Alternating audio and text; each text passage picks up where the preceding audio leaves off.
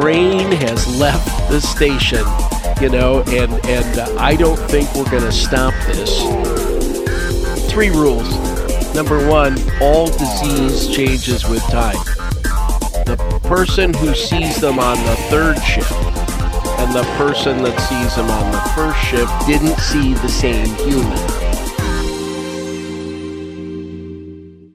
Rick, it's good to see you again.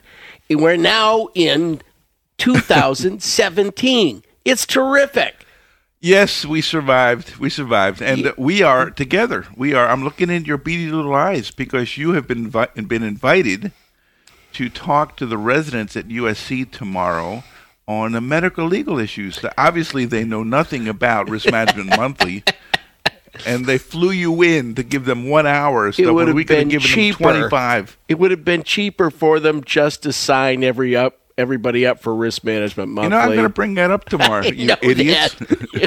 Why would they do something like that? By the way, Rick, while we're doing the um, the January issue, we finished a year of doing a lot of presentations for PAs and NPs, advanced practice providers. Wait a minute. Can we stop there? Yeah.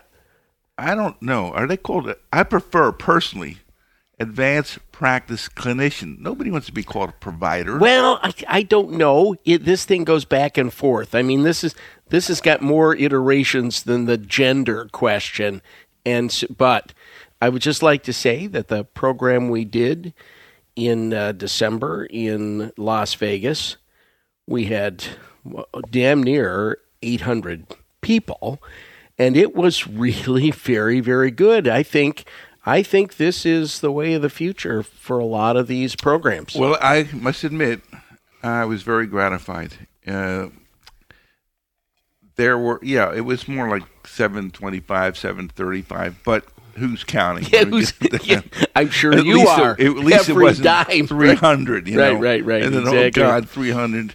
I, I I rock back and forth. You know, sweating out the numbers here. I really do every time. God knows how many we're going. to We had one course. I don't know if you remember this. We had eleven hundred people. Yes. Now we're planning on a course for three or four hundred people at the most, kind of thing. And these registrations, it's like it came out of the woodwork. And fortunately, one of the nice reasons about we go to Las Vegas is there's these hotels are so enormous that uh, they wound up putting us in their convention center um, uh, for that for that meeting. But Yeah. in any case, enough. There's a reason I brought this up. Oh yeah, that- is there a reason? I thought you were just doing it to brag about how no, great no, we did. no, no. I'm I'm going to say that I never have as many people who want to talk to me after the presentations as when we do the medical legal uh, topics at this program. They stand in line and they've got questions, uh, and there there's a real interest out there and a genuine fear that they're going to screw up. Well, have you considered that during your lecture you didn't make yourself clearer, or you know, and that's why they're coming up there? What did you mean by that, Doctor? You know, it's, it, that's another reason they come up asking questions. They could be. They don't ask any questions after my lecture. Yeah, well, and for good reason. I mean, they, they, they've already, they know the quality of what they're going to get. All right. It's January. It's 2017, and we've got to do a risk management monthly. Rick, start out with mailbag. Okay, uh, listen, I should tell you that Greg's a little under the weather here. Periodically, you'll be hearing a wheeze. Do you have your little squirter here? I don't have the squirter. Okay, No, so he- he'll be wheezing periodically throughout this. Uh, we we do have a diagnosis of reactive airway due to some virus that he brought in from um, Detroit that we're not interested in, in, in spreading around here. So let's move on here. Right. The First one. Back in May, a longtime listener, Roger Purry, wrote in asking a, series of questions regarding naloxone prescribing. Uh, we'd briefly like to review those questions because there's a lot of chatter on the internet ab- about this business and the fact that illicit use of opiates is apparently getting worse and worse and worse and worse. And I always take the, I always feel compelled to say, and we're not the problem. Well, I, I, I know you want to say that, but uh, we're you're right. We're we're two percent or three percent, But let's bu- let's own our two or Have three you ever percent and move prescribed on. OxyContin in your entire life? No, I have not. Okay, Actually, yeah, thank you yes. very it- much. all right, but there's but these questions are good. Um, first, are we obligated to prescribe naloxone when we write a script for opiates, uh, or when you send an opiate overdose home, or for those patients on chronic opiates? What do you think, Rick? I mean, I'm No to all of the above. all of the above. I- You know, I in Absolutely anticipation of this discussion, I spoke to three or four other folks who do a fair amount of medical legal work. They have not seen a case of this.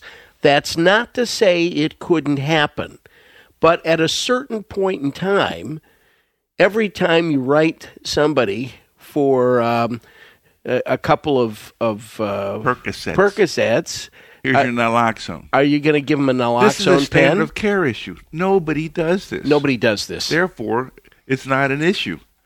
Um, what are the medical legal ramifications of prescribing or not prescribing naloxone? I mean, are there any? I guess when you prescribe it, uh, it's like any other drug, and it needs to have indications, and people have to be aware of the uh, of the effects. There have been the, some people who've gone absolutely bonkers because they got a lot of naloxone and not a lot of narcotics, and they basically went in through withdrawals and had a really bad time.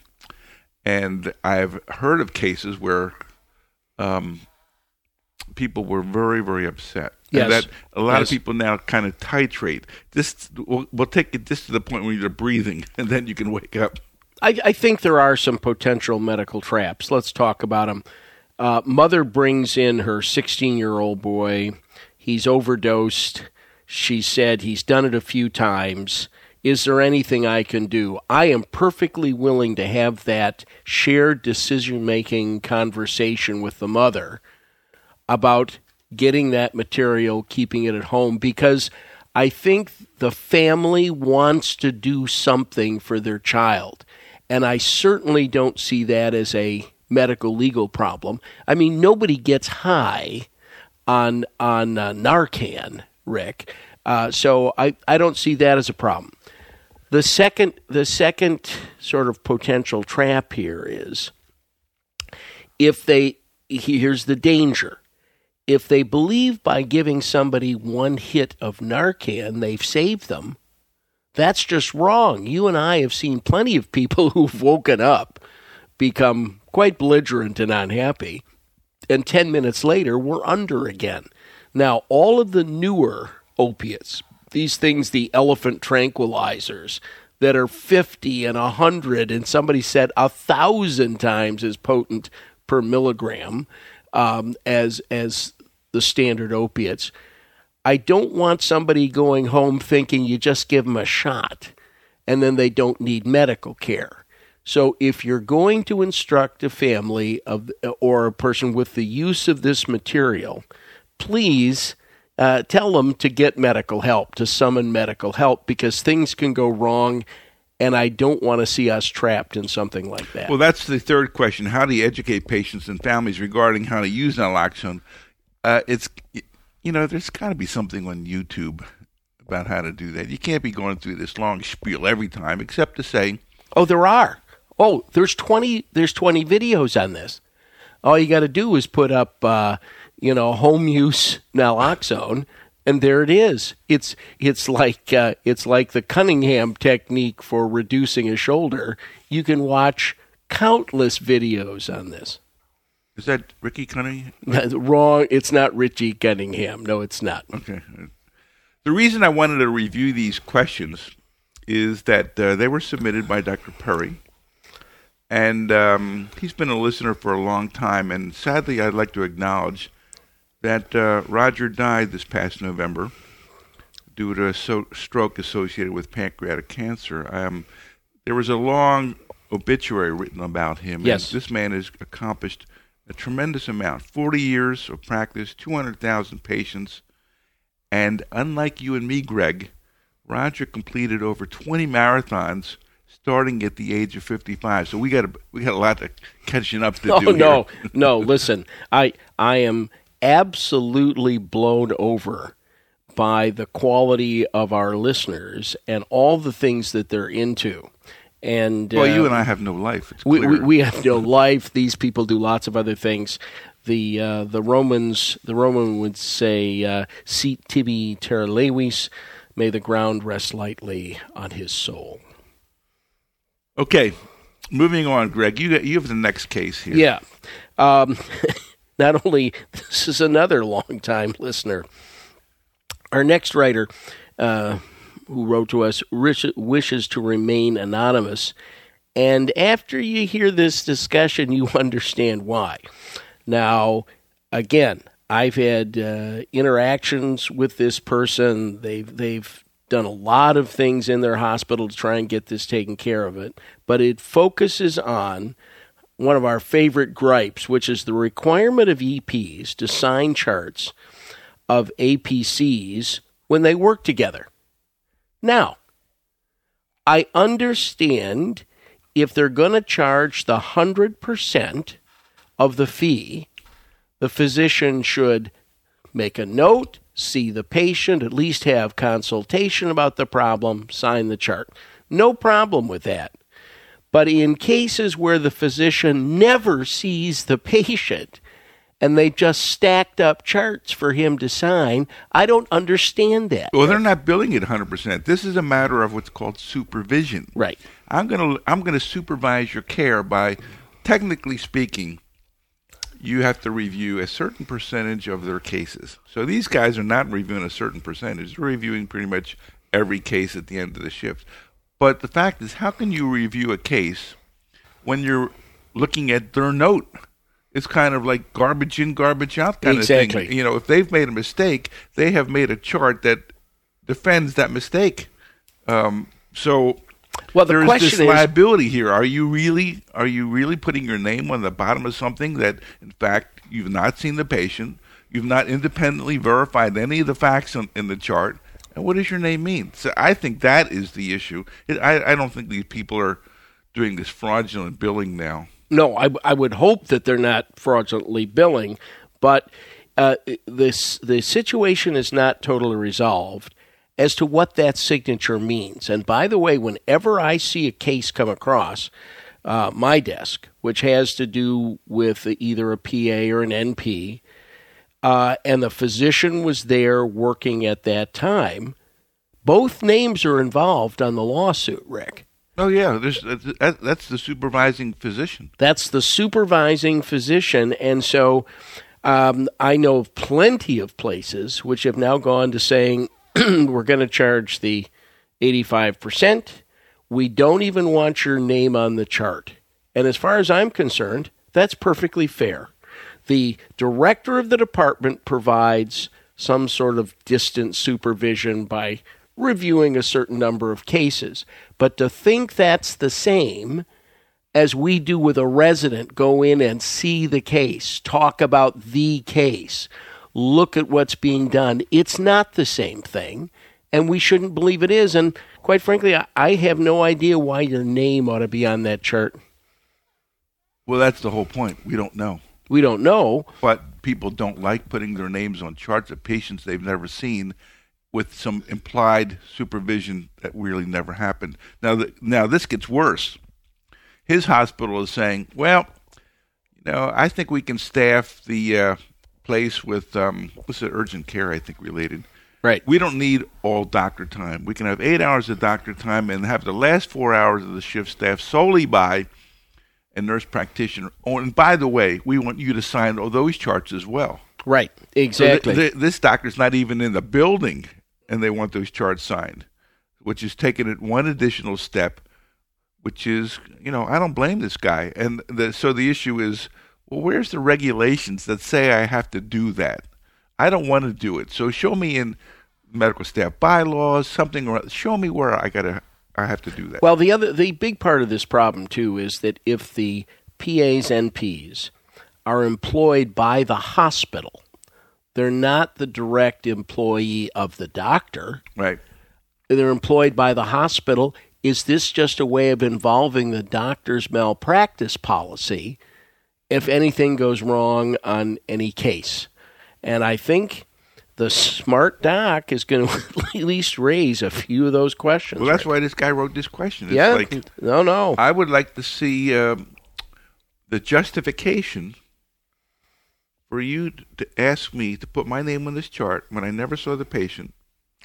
Uh, well, first of all, if they're nurse practitioners, technically you don't need to do that. However, Depends on the state how how the state practice act is written. well, well, independent of that, a hospital has the right to say, "I know you legally don't have to have a doctor supervising you, but in this ER you do." Yes, of course. just like the PAs, you're you're- going to be under the same level of supervision. right, exactly. All right, let's move on here to uh, let's see here. Oh, you've got one from Tim Davey. There is a question from Tim Davey. He's the associate program director at Maricopa Medical Center um, and the big residency in emergency medicine. He has a medical question regarding a comment which one of us made on a prior Oh, not one of us, not one of us, Chief. Okay. You made it. He asserts that I said that an MRI can be falsely normal for up to 12 hours in a stroke.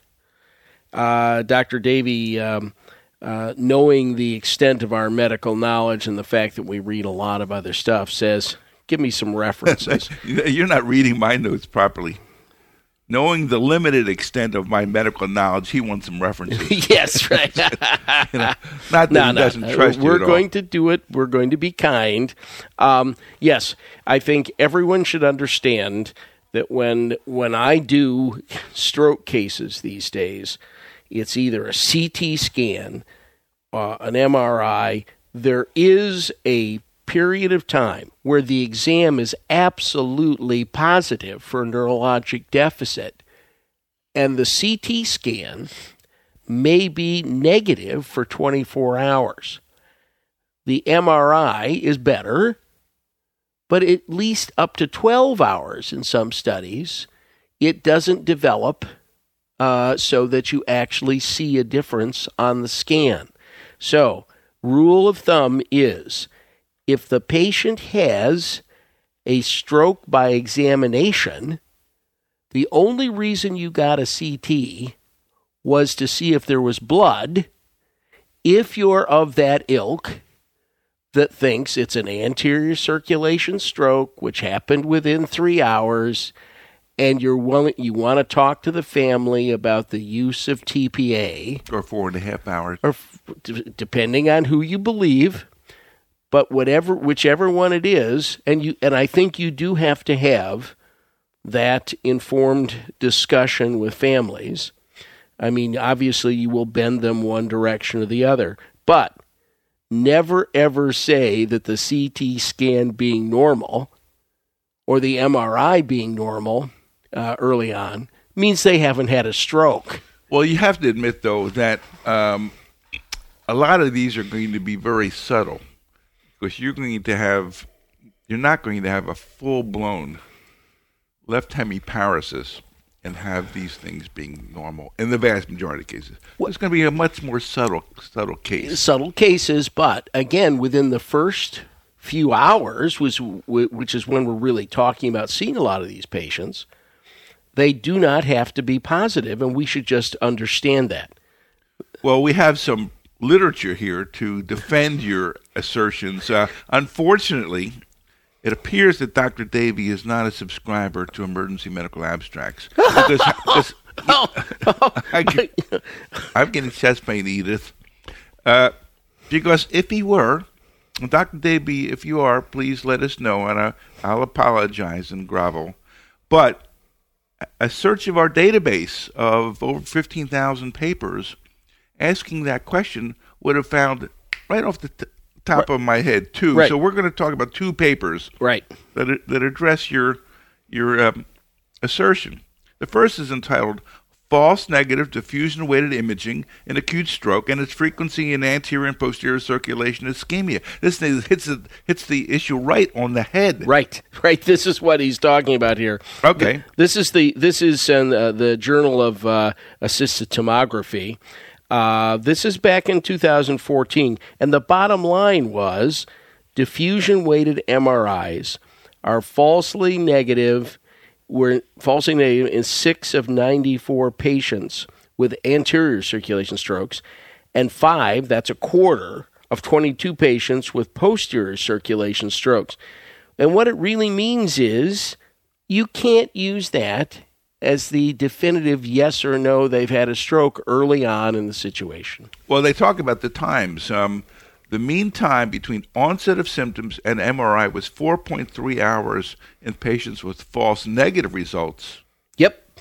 And about 11 hours in patients with true positives. So uh, obviously, the longer you wait, the more likely the pathology is going to be there. Right. And uh, again, to reiterate, there is no evidence that posterior fossa strokes, cerebellar strokes, small lesions, the striate, lent, striate Uh, don't get into that arteries, anatomy crap. None of that has ever been tested in any of the studies. So anyone who says that the TPA is good for that, um, maybe they've got a different literature base than we have, Rick. But the only two positive studies, um, uh, ECASS three and the NINDS trial, which are weakly positive, they excluded other types of stroke other than middle cerebral or uh, artery or carotid vessels. Well, let me briefly do the second paper. It's entitled Small Strokes Causing Severe Vertigo Frequency of False Negative MRIs and Non Lacunar Mechanisms. This was uh, in Neurology, uh, July 8th, 2014.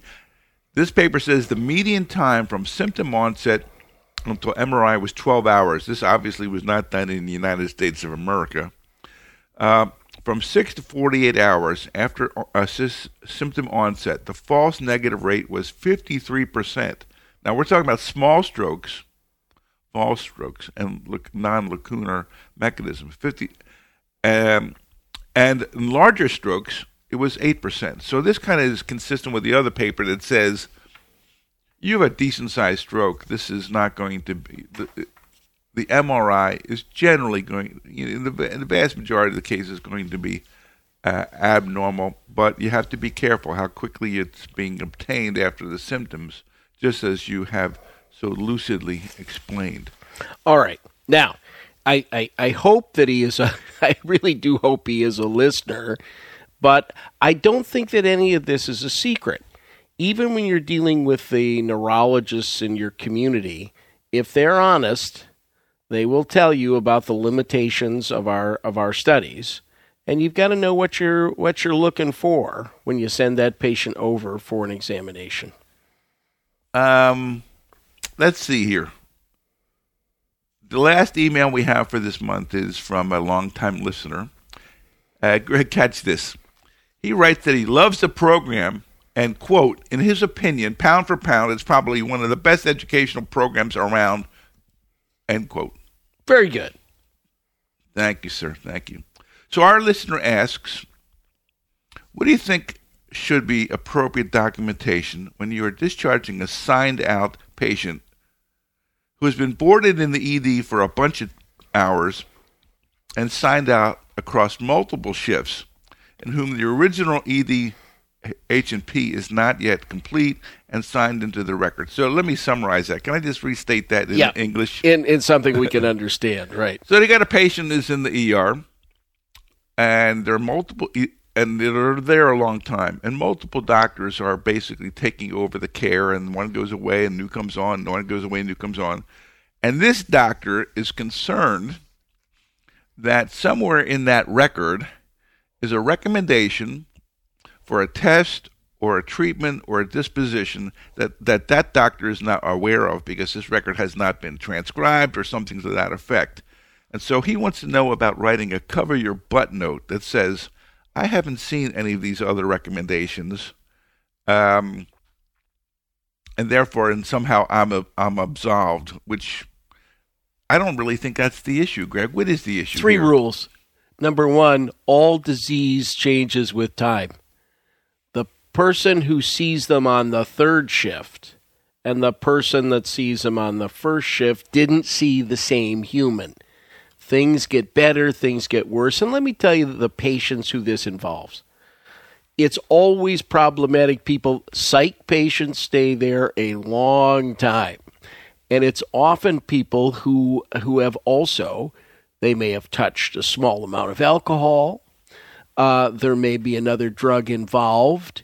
And so to think that the first examination, the second examination, and the third examination are going to be the same when you're full of chemicals is absolutely wrong. No, he's It- not asserting that. He's afraid that somewhere hidden in that record is some kind of recommendation, dispositional advice, some suggested test that never got done, and he doesn't know about it. So that he's going to be torpedoed by one of his colleagues who writes a record, makes a note that is putting this guy in a box. then what he needs to do is have better sign out rounds Yes, exactly. with That's his people so that you the you're at least on the same page rick i can't tell you how many of these cases i've done over the years where again the the, the quick quip uh just check this when he Oh, when yeah. he when he dries out he'll be fine no i've looked at The these subdural will, will be more apparent than when that's it dries right. out. Yeah,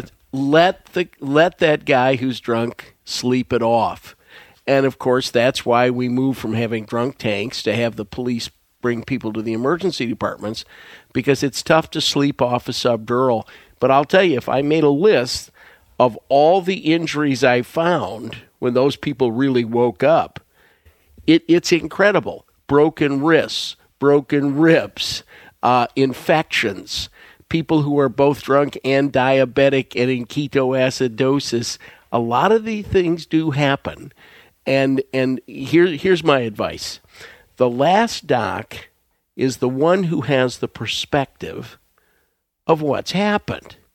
He's got to then make a decision, summarize it, this is what I see. This is what we need to do now. Patient got a lot better, a lot faster.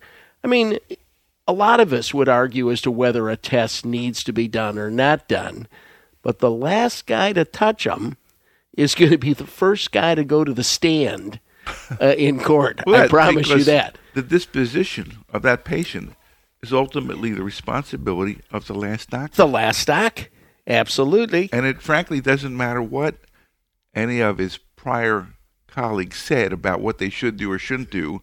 It is the last doctor's job to make the des- de- uh, de- um, disp- deposition or disposition. Disposition. Thank you very much. Yeah. Deposition is what he gives when he's screwed up, Rick. You know, one of the things that was nice about this doctor is he acknowledges that this is really all about that. Therefore, these pass-ons, and he has devised his own pass-on policy, which I have uh, taken the liberty of writing down here. Um, yes. Yeah, we'll go through some of that. That's actually pretty good stuff. Um, he documents what the verbalized sign-out plan is with his co- that his colleague Yeah. talked to him about, the time of the sign-out, the time of the patient's arrival to the ED, the studies that were done, the meds that were given, the most recent vitals, the course assessment and plan and disposition, all in his sign-out um, note, which is pretty pretty thorough, and it'd be hard to screw something up.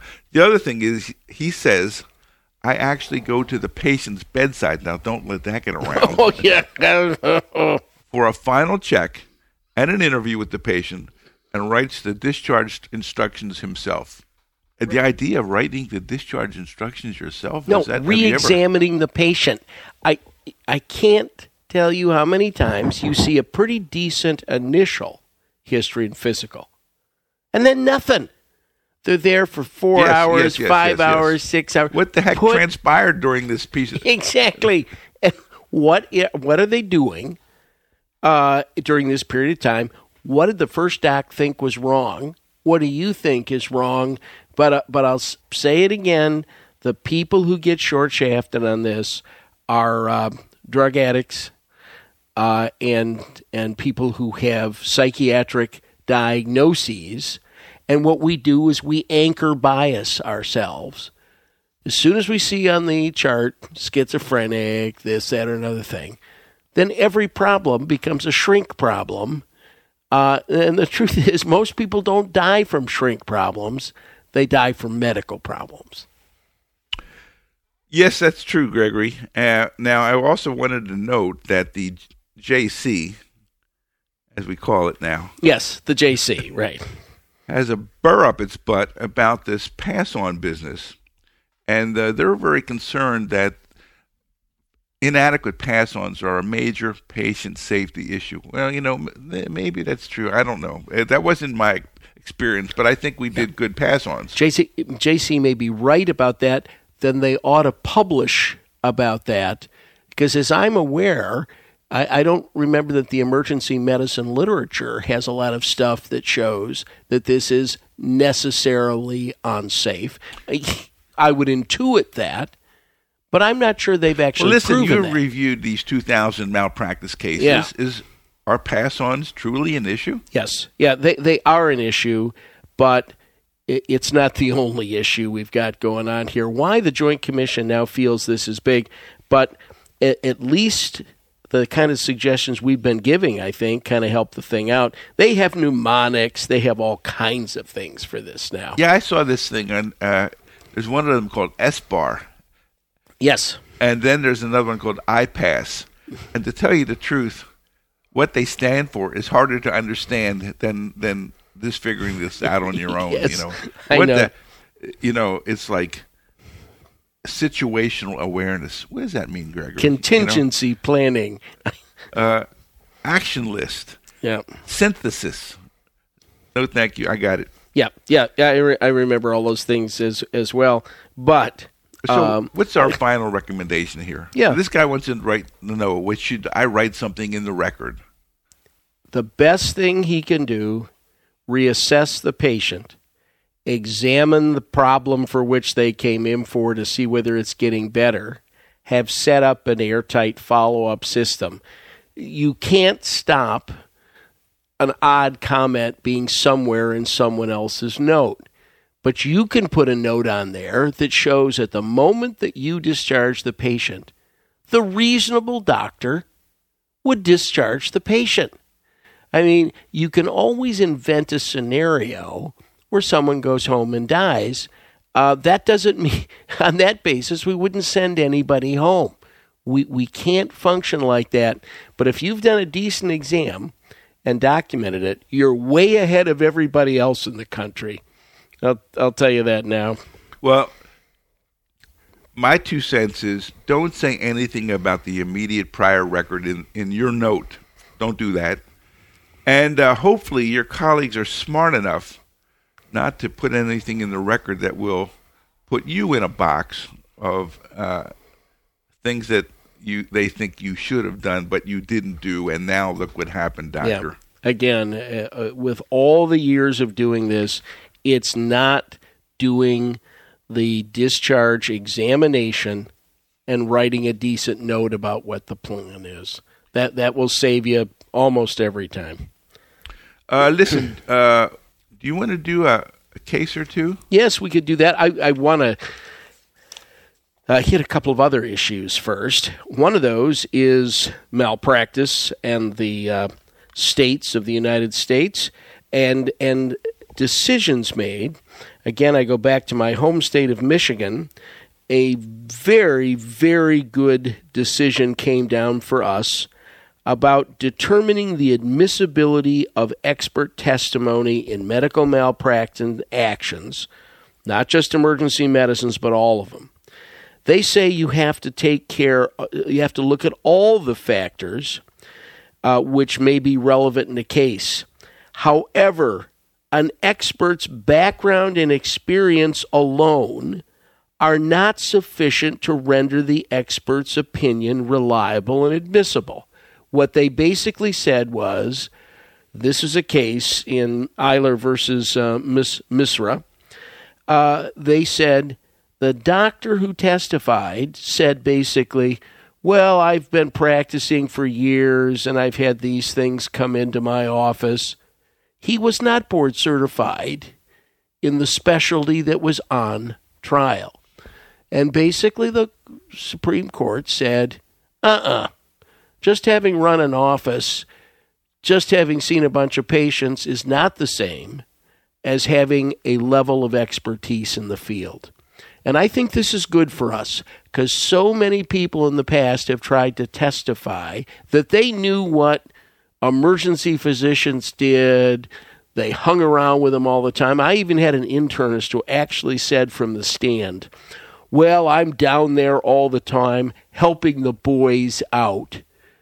Uh, you know, what a paternalistic pile of crap he was, as if he knew better than emergency doctors what should have been done in the case. Well, what state was this? Michigan. Well, you know, that's kind of like behind the times because in California for the last century, you needed an emergency physician to testify on behalf of or against an emergency physician. Rick, Board we're- certified. Thank you very much. We, we can only breathe the air in Michigan four months of the year. Remember that. It's too cold the rest of the time. You know, we're behind, we're slow, but this is a good thing. Now, um, we and and we talked about this, I, I believe, a couple of months ago. But again, the Michigan Court of Appeals reaffirmed the idea that the hospital cannot be vicariously liable for malpractice of an on call physician. Just because you're on the call list and you screw up, that doesn't mean the hospital screwed up. The doctor could still be held liable for what he or she did. But they can't uh, intuit from that that since the hospital makes up the call list, you gotta always go the after the hospital. Well, this was a good finding again uh, for for doctors in general. And the reason why it was good finding, Rick, was because doctors will tell you, "Oh, I don't want to be on that call list because you know it, it it gets me in trouble. It does this or that." And the hospital, of course, would love to cover its liability with other people's malpractice insurance policies. So this actually is is, is good in general for medicine, and I'm I'm glad we can report something that went well. Well, you know, speaking of states, this gets back a little bit to the um, opiate business. This is from the um, fall 2016 legal advisor of the Massachusetts Medical Society's legal advisor plan. I guess they have a a plan that you can through the uh, medical society. There. Oh my God! Yes, and uh, you know I read this thing, and uh, oh, painful, Rick. It's entitled "Recent Legal Changes for um, Opiate Prescribing," and here is the first one that's really a kicker. Opiate-related deaths are being reported to the medical board, and they are investigating any doctors who prescribed the drugs in the recent past. So you die of an opiate death, they find out that you're a prescriber. Your name goes to the medical board for investigation. Yeah. And if the patient had been come in, was seen in the emergency uh, department, you gave him 10 Vicodin tablets for an obvious cause, then you become part of that chain of people who are, uh, you know, giving people opiates. And uh, this this is a mistake on the, on the uh, Massachusetts Medical Well, they also, in the process of doing this investigation of you, uh, they want to know whether you've completed the required CME on opiate education and pain management that uh, apparently you're supposed to do. Right. Well, eh, that's state by state. Again, this Well, is the this is state. Massachusetts. Mrs. Massachusetts. Right. Yeah. And they want to know whether um, the prescription awareness tool, which is this drug database of you know everybody has now, yeah. whether you consulted it or not. You're right. Uh, there's a new law, they said, I don't know the date, limiting prescriptions of opiate to seven days. There are some exceptions. Now, this is one of those seven day kind of things. Right. The exceptions are palliative care. Okay. Catch this acute medical conditions. That's us. Uh, chronic pain or pain associated with cancer. You know, and um, the record must reflect which exception is being applied and that a non opiate was not considered appropriate. You have to put that down. Yes. I. I Oh, God. It, it'll take you forever to write these things up. Now, in truth, for emergency docs, most of us don't write for more than seven days worth of pain medicine anyway, because we want them in to see That's true. their That's true. doctor. And um, we handle acute conditions which have pain associated with them. Um, I'll tell you though that this this is going to be tough for some of the family practitioners, internists, people like that, who are now going to have to write a dissertation about why they didn't use a non opiate medication. two other points in this uh, these regulations. First of all, if you're going to prescribe an opiate for a minor, the physician must talk to the parents or guardians about the known risks and explain why an opiate is necessary. And number two, as of October 15th of last year, physicians must check the mass path each time a Schedule 2 or 3 drug is prescribed, including benzos and opiates. So Yep. not it's not at your discretion each time. Yeah, no, I, I know that's the case. Rick, I think this is a train that's left the station. No, I got it. I Uh, got it. Yeah, I you know what I would do now is uh, anybody who had a painful condition, just when they hit the door, just have have somebody um, a tech or a somebody query the database. Now, for some states, that's that isn't too hard. Uh, in Ann Arbor, Michigan, we're 35 miles from the Ohio border. We're 50 miles from the uh, from the Indiana border. How many state bases do you have to check? There are, I think, there are 11 states that touch the state of Tennessee. Uh, if you've ever looked at them, yes, oh, it's unbelievable. Uh, so, do they have to check in all the neighboring states? I say I don't know yet, but this is becoming. Um, we're trying to kill. Uh, we're trying to kill a mosquito here with a with an elephant gun. Yeah, I think that you kind of ought to use your judgment about when you should be able to go to those things, and not Yeah. every case for crying out. Like I say, the broken train, ankle, you know, you got to go to the. You might you might have faking that broken ankle. train has left the station. You know, and and uh, I don't think we're going to stop this. Um, and it's uh, again, emergency medicine always takes some blame. I think that we're the least of the problems in this entire deal. All right, you want to get into a case or two? Sure. Well, the uh, first case I think we have here. Let me see if that's correct. Yeah, is um, I borrowed a few cases from Steve Selbst. He uh, publishes these malpractice cases in the journal called Pediatric Emergency Care. Yep. Uh, he's at um the Nemours Alfred I. DuPont Hospital for Children in Wilmington. He's been on and recorded with us in the past. The source document for these cases is the uh, Lewis Laska publication, which is right in front of me that you subscribe to Medical Malpractice Verdicts, Settlements, and Experts, to which. Yep. We So- quote we quote on a regular basis. So everybody's stealing from this guy, is what I'm trying to say. Well, he is the place where people send their information. There's three The- the reasons they send it to him. This is a place for lawyers to brag about how well they did in cases, either winning or losing. It's a place where they can find out the names of experts who won and who lost so that other attorneys can find them. And lastly, this is where they see trends because things will be popular in one state or one area which haven't been tried in other states.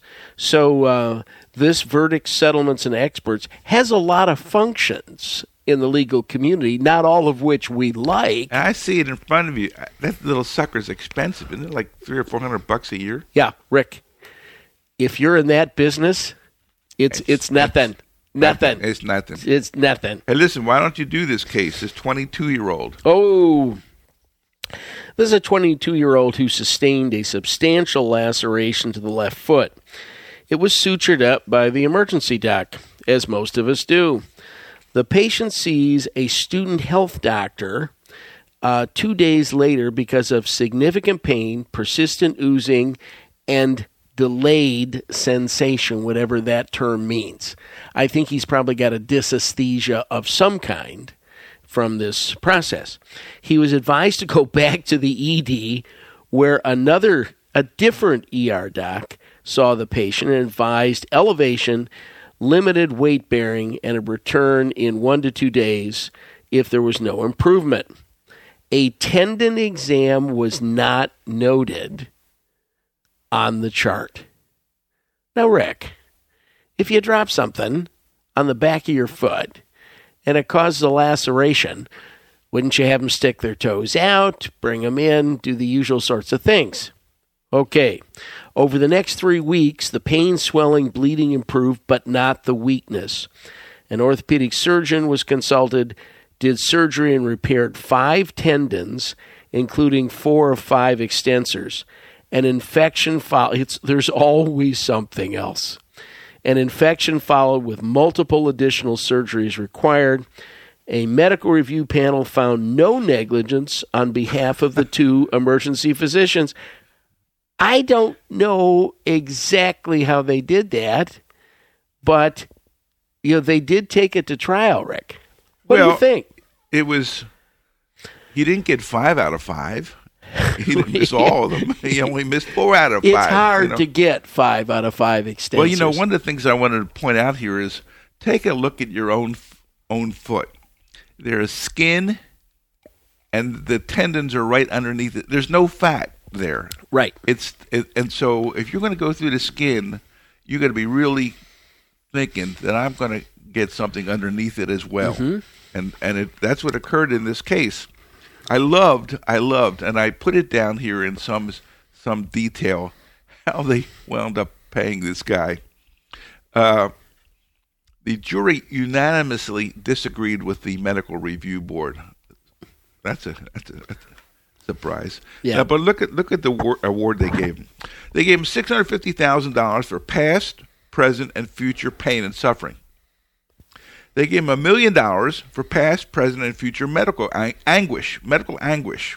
Uh, dis- That- that's not define expenses. that. It's anguish. I'm Well- very, I'm very upset. I'm, I get anguish. Well, I actually had a similar case in which some they gave anguish because there was an eight-hour delay in in diagnosing an appendicitis. Anguish. Angu- well, what the attorney said to the jury was he'll be afraid he's going to be malpracticed upon again for the rest of his life. That was the anguish. Anguish. Okay. Yeah. Okay. But- well, this guy got a million bucks for anguish. Yep. He got a quarter of a million dollars for past medical expenses. He got a quarter of a million dollars for past, present, and future lack of enjoyment of life. Anguish and lack of enjoyment of life. Got a million and a quarter. Hmm. I want to right know what funky stuff he does with his feet because, you know, I've never had. I'm not done. Yeah, yeah, yeah. Well, go ahead. Half a million for past, present, and future disability. Yep.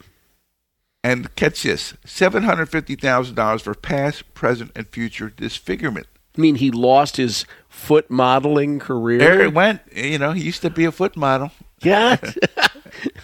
Anyway, this is they they broke this down into six different categories of payment. When you add all of this up, it looks like it's about over two, well over two million dollars. yes, it is. Yes. Uh, you know, when you look at this, you think, what what could we do to not have this happen?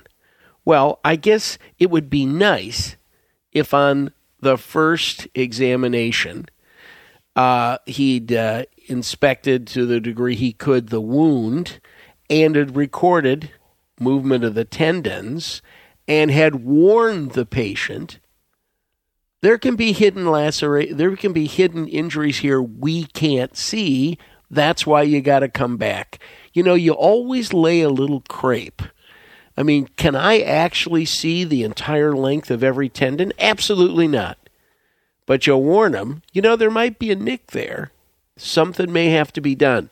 Now, two days later, uh, they sent him back to the, he went to the health service, basically. they said, oh, we don't do this, go back to the ER. Went back there, saw a different doctor. And again, now we've got a, a return visit. Somebody unhappy, and there's no examination of the motor or sensory Yeah, activity isn't of this the feet. about nerve and tendons? Nerve Yep. and tendons. That's what it's about. Isn't that nerve and tendon come up a lot in fingers and feet and hands and wrists and it's all nerve and tendon. pretty much it's nerve and tendon. And I think the basis here, you know, why this jury is angry. Uh, and and of course, I read this. I read this as well in um, in in uh, verdicts, settlements, and, ju- and experts, and said, you know, uh, this is the kind of thing that lawsuits are made of, and anger is made of. That we didn't do the basics, the stuff that freshman medical students are taught. Why? I don't exactly know, but that was the problem in this case. And I'm sure, uh, you know, when the orthopedic surgeon did the repair, he didn't, he perhaps was not kind to our friends in the emergency department. Next case I borrowed from uh, Dr. Selbst. Oh, this is, Is- the uh, the the young girl. Oh, yeah. you yeah. do it, yeah. All right, so this is a um, young girl who's taken to the ED two days in a row Yep. for a viral syndrome. A rapid strep test was negative and a culture sent. On the morning after the second visit, the patient returns via ambulance with fever, delirium, and a particular rash. Woo. She rapidly decompensates in the ED and dies. The diagnosis Group A strep septic shock, multi organ failure, and cardiac arrest. The parents sue for delayed diagnosis and failure to aggressively treat septic shock, including a delay in initi- initiating antibiotics and inattention by the nursing staff. Um, this is a, I think this is a kind of a tough one. Uh, you know, that maybe Wait, wait. It's not tough, Rick. it didn't. it's damn near impossible. You and I have all been, and everybody who's practiced has seen a kid just like this kid, and on that first visit, they looked okay. I mean, I'm not a big believer in swabbing the throat and sending cultures and this sort of thing, uh, but it's how the kid looks. And if they look good, you know what what are the chances that you're going to do a big major workup on this child. Now it's unfortunate that that uh, on the second visit um, uh, the child has delirium petechial rash. I mean this is a full core press but i don't notice anything anywhere else that made this child uh, look like they had something terrible One of the problems with these cases is that we don't have the full record. We don't really know what the vital signs were. Right. There's a lot missing from these, so that it's easy for us to be a Monday morning quarterback. We've said that before. Yep, yep. And Uh, and, and um, there was a there was a settlement in this case, and I think the settlement number does say something because this is the death of your kid. Settlement number here is is uh, five hundred and thirty thousand dollars.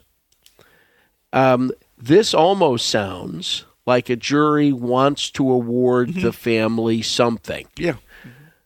But if they'd really screwed up, if this was clear negligence, they'd have gotten more than that, I think. The plaintiff's counsel for the death of your kid wouldn't have asked for 500,000 bucks. He would have, he'd have asked for 10 million. And and uh, so I think the award almost suggests that this family was probably very sympathetic. I mean, how can you not uh, relate to a family that's just lost a child? I think on this case, it's difficult for us to criticize anything. Yes, yes, I agree. Um, the third one that I borrowed, IV drug user presents. Well, you want to do this? Yeah, an IV drug user presents to the ED with a fever. Okay, IV drug user fever. That's an infection buried somewhere till proven otherwise. Is that a fair statement, Rick? Yes, that's yes. Okay. Diagnostic tests and a blood culture are sent. The patient's discharged with sinusitis and an oral antibiotic prescription. Now, we don't know exactly why they decided they had sinusitis. Blood culture shows Staph aureus, but is never reported to the ED physician, nor is the patient notified. Details, details. I understand. Nobody's perfect. You never ask a question you don't want to know the answer to. And I think that that is that is just killer. It's awful. The patient returns 17 days later with worsening symptoms. Now, we've had a positive blood culture sitting around and now he's worse. God, I hope on that second visit they knew what to do. The physician who saw her originally sees her again and is now aware that the patient had a positive blood culture dating from the first visit. IV antibiotics are started for approximately six hours, uh, about approximately six hours after arrival, and we'll make a comment about that in a minute because uh, that's a little long. The patient has complicated course, ultimately uh, dies leaving two dependent children. Uh, anything, anything that you like yet, Rick? In this case, not so far. The EP contended that he wanted to admit the patient at the first visit, but she declined. Where's what? the sign out against medical advice? Exactly. The chart never reflected that. That was his recollection. Now the truth is, can you remember every everything that you said to patients a week ago, a month ago, a year ago? Absolutely not. But if she declined, and I can't understand why he didn't make a note to that effect. She was awake. She was alert. She could understand what I said. I warned her about what could happen. I begged her and pleaded with her to stay. He did none of that. Um, there's nothing in the chart to support uh, to support this. So, what do you think the uh, what do you think happened, Rick? One point one million. Yeah, and I th- I think when you think about it, uh, we've got two or three problems. If she didn't want to stay, write it down. Now, people always say, well, they wouldn't sign against medical advice. Uh, you know what? There's a lot of people like that who don't sign. That doesn't mean I don't write it down. Uh, and so we need to uh, we need to keep that in mind. The other thing is, it's very hard to defend having a. Why did you do the blood culture if you weren't going to do something with the blood culture? I think that to send it off and not have a system that finds that patient I don't know what their hospital system is, but you it's very hard to defend that in court, I think. I'd have to agree with you, my friend. Yep. That one's that that one's that one's not going anywhere good at this moment in time. Now, do you have any cases that you'd like to? I have a bunch of them. First case, um, and and we talked about this one earlier, Rick, before the show about an emergency physician who allegedly missed an x ray um, of a foot and ankle. The plaintiff is a 19 year old man. He fell from a ladder and landed on his feet. Um, so we know we have an axial loading injury. Heels and back. Heels and back, exactly. In fact, it used to be one of my uh, questions. I have a collection of X-rays, and I'd show the uh, fracture in the calcaneus to the medical students. Say what else needs to be on the chart. Say if the back exam isn't there, you don't understand axial loading injuries.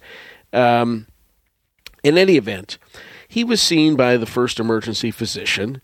Uh, X-ray, plain X-ray is ordered, interpreted as negative. Now, what we don't know about this case is whether what did the intervening radiologist think about it. We don't know. I mean, I assume that he thought it was negative too, because there's no evidence that there's a radiologist involved in the in the malpractice in this case.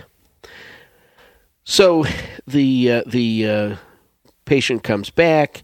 He's back in the back in a week. Severe pain. Complained that uh, he's not getting any better. So they took another set of plain X-rays, and again, we interpreted as what, Rick? Normal. Normal.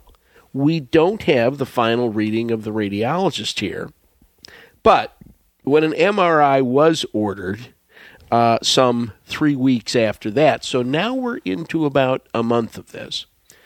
It was uh, a, longitudinal fracture of the calcaneus, non displaced longitudinal fracture of the calcaneus was diagnosed on MRI. Uh, the the of course the patient claimed he'll never be right again, and that's not totally wrong. My experience with calcaneal fractures is this is a bad injury. But it said non-displaced. Maybe uh, I don't know enough about this to say, "Oh, that's uh, that's not so bad." But what do you, you know, what, what, what was the outcome here? Any dollars changing hands well, here? this was the state of California, which, by the way, is actually a very reasonable state in malpractice. Uh, it is uh, certainly not one of the. It's certainly not Illinois when it comes to uh, giving money away. New Jersey, New Jersey, New uh, Wayne County, Michigan, uh, Dade County, Florida. It's none of those things. And uh, quite frankly, this this case, uh, they believe the the emergency doc, and uh, it was a decision, a California defense verdict for this emergency doc. Whoop-de-doo. Yeah, you know, we did well, but I think when they're back in worse Oh, sure. a week, why not do what would prevent you from doing the definitive study?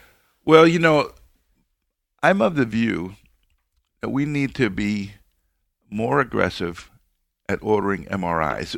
It's kind of like the philosophy is you need some kind of like a, a note from God to be able to order an MRI in the ER. Right. And that uh, there's a whole line of patients going up, and, you know, where is your patient going to fit? It's so easy. You just make a little space and stick your patient in there. Right, It's called the emergency department. right. And so I basically have been pretty aggressive about naviculars. If I want to know the answer and the plain X-ray is normal and I'm still suspicious, it's not a CT. It's an MRI. Yep.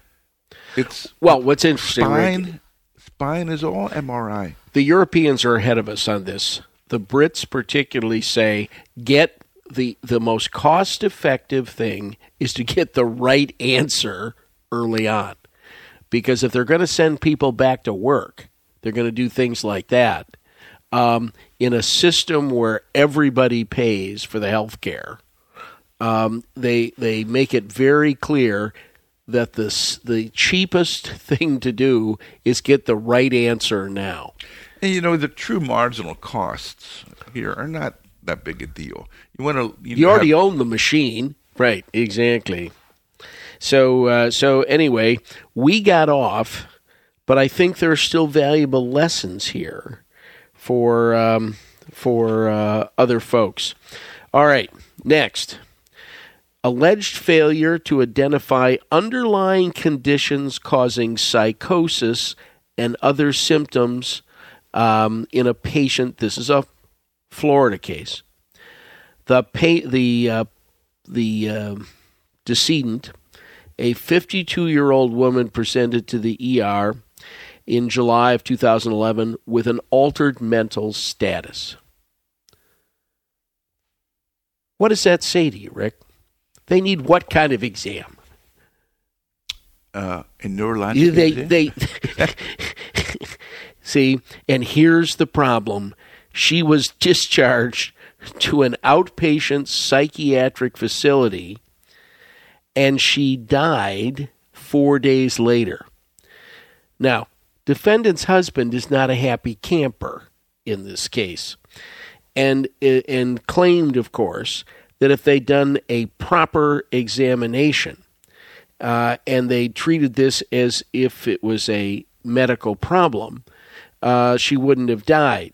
As part of the workup, it was determined that she died from dehydration um, um, and and general laboratory studies were out of whack. They did not have a more specific cause.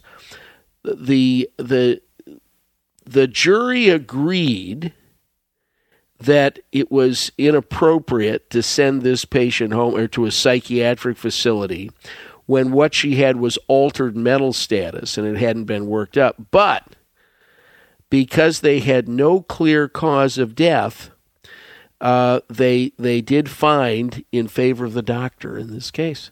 Man, that's called luck. That's called luck. I mean, I hope that guy also bought a lottery ticket that day because because it's it's not gonna it's not the usual situation uh, that this uh, this happens. By the way, this was not in Dade County, Florida. Uh, Dade is is the uh, hellhole for medical legal cases, and uh, the, the, that is not what happened. Okay, a a, a difficult case because we see this all the time is when EMTs have to take control of a patient. So here we are. Um, the, the plaintiff claims alleged aggressive treatment by the EMTs caused a rotator cuff and biceps tendon injury. Now, what happened was this this is in Louisiana. Patient age um, uh, plaintiff was 72, was at home. When the police and paramedic arrived at her door, the plaintiff's sister had made the call claiming the patient was suicidal. The defendant paramedics spoke to the uh, patient for about 20 minutes and decided that she could be potentially suicidal and they were going to take her by ambulance. The, uh, she fought with the EMTs. Uh, they did essentially uh, restrain the patient. She was taken to the Ochsner North Shore Hospital, where, and this is sort of a cheeky comment made, a five minute psychiatric consultation revealed that she was not suicidal. Can you do that in five minutes? Mm, you don't think so? I don't think so either. The other thing is, patients tell you all kinds of crap. I, I, I took away people's civil rights a bunch of times when the family told me stories that frightened the living crap out of me. For example, was Grandpa home loading his gun? Was he playing with his uh, saber collection? Uh, was he tying ropes around the uh, the rafters? I mean, because the patient says they're not suicidal at a moment, I think you've got to look at a bigger picture here. Well, I can't envision any dollars changed hands here. Well, they went after the EMT, say she wouldn't have had this rotator cuff if they had just left her at home. My view of it is mm-hmm. if they'd left this person at home and she had killed herself, what leg do they have to stand on at that moment in time? Uh, and the good citizens of Louisiana actually uh, thought pretty much the same way, and this was a defense verdict. Well, there was no malice here. They did their best. They didn't want to hurt the person.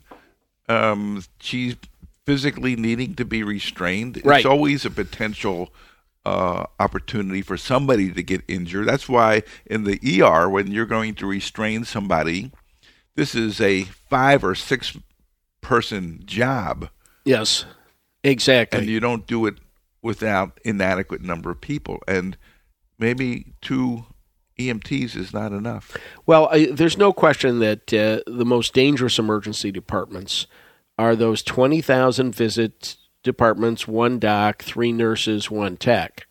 When a 220 pound biker comes in full of drugs, uh, big hospitals handle this stuff all the time, and they've they've got a lot of people, they a lot of resources they can marshal. Because the way to restrain people is make it big and bulky and soft and get their extremities so that they can't take a swing at you. I mean, that's I spent a lot of my career doing that. And I did we ever hurt anybody? I mean, I don't think anybody got a rotator cuff, but we also knew you can't half restrain. Don't threaten to restrain. If you're going to go in there, go in there with five people and be prepared to deal with what's coming up. Yeah, isn't it like uh, one on each extremity and one on the head? Yeah, Oh, oh, oh, if you if you that's exactly what we do. The other thing is I specialize in the right level.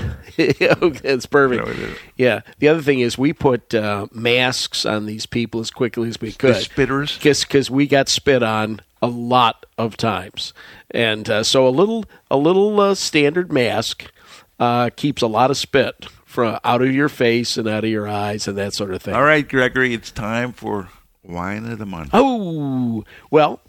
Got uh, anything for us? Well, we're doing this on the uh, on the fourth of January, on New Year's Eve, five days ago. I took my entire family, uh, son, daughters, son-in-laws, usual sorts of people out there. Hanger-oners. Yeah, hanger-oners, well-wishers, and fun seekers who wanted dinner, um, out to dinner, and uh, spent a long time speaking with the the sommelier, and he couldn't agree with us more that California still as is back up as the wine bargain in the world.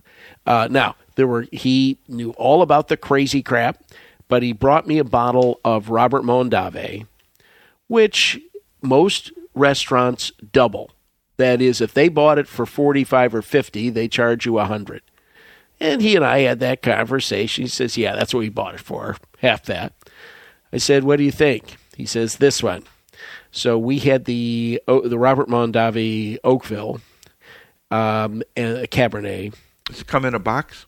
Yeah, it does not come in a box, and it doesn't come from Costco. But we opened that wine, and it's as good a Cabernet as I've had in five years. It was a 2010 Robert Mondavi Oakville, and I would recommend it to anyone. At that restaurant, it was a hundred bucks, but you go look on these little apps now that'll tell you where you can get it for how much, and between 42 45 bucks. Fantastic wine. Oh, there you go. And I'm There sure it was a very pleasant evening A good all. time was had by Yes, all, exactly. Particularly my children and their hangers on, because uh, they His don't. dad picked up the tab. Exactly right. Well, Gregory, uh, that is January 2017. I don't know how, how long we've been doing this. I don't know. I should look it up, but it seems like an eternity. I, th- I think I think we may be starting our tenth season, but but uh, again, um, we're happy to start the new year. We're very pleased and happy with all our subscribers. You send us your questions, we'll find you the answers, and uh, or make them up. or make them up. So this is Greg saying goodbye. And Rick, talk with you next month. Bye for now. Bye.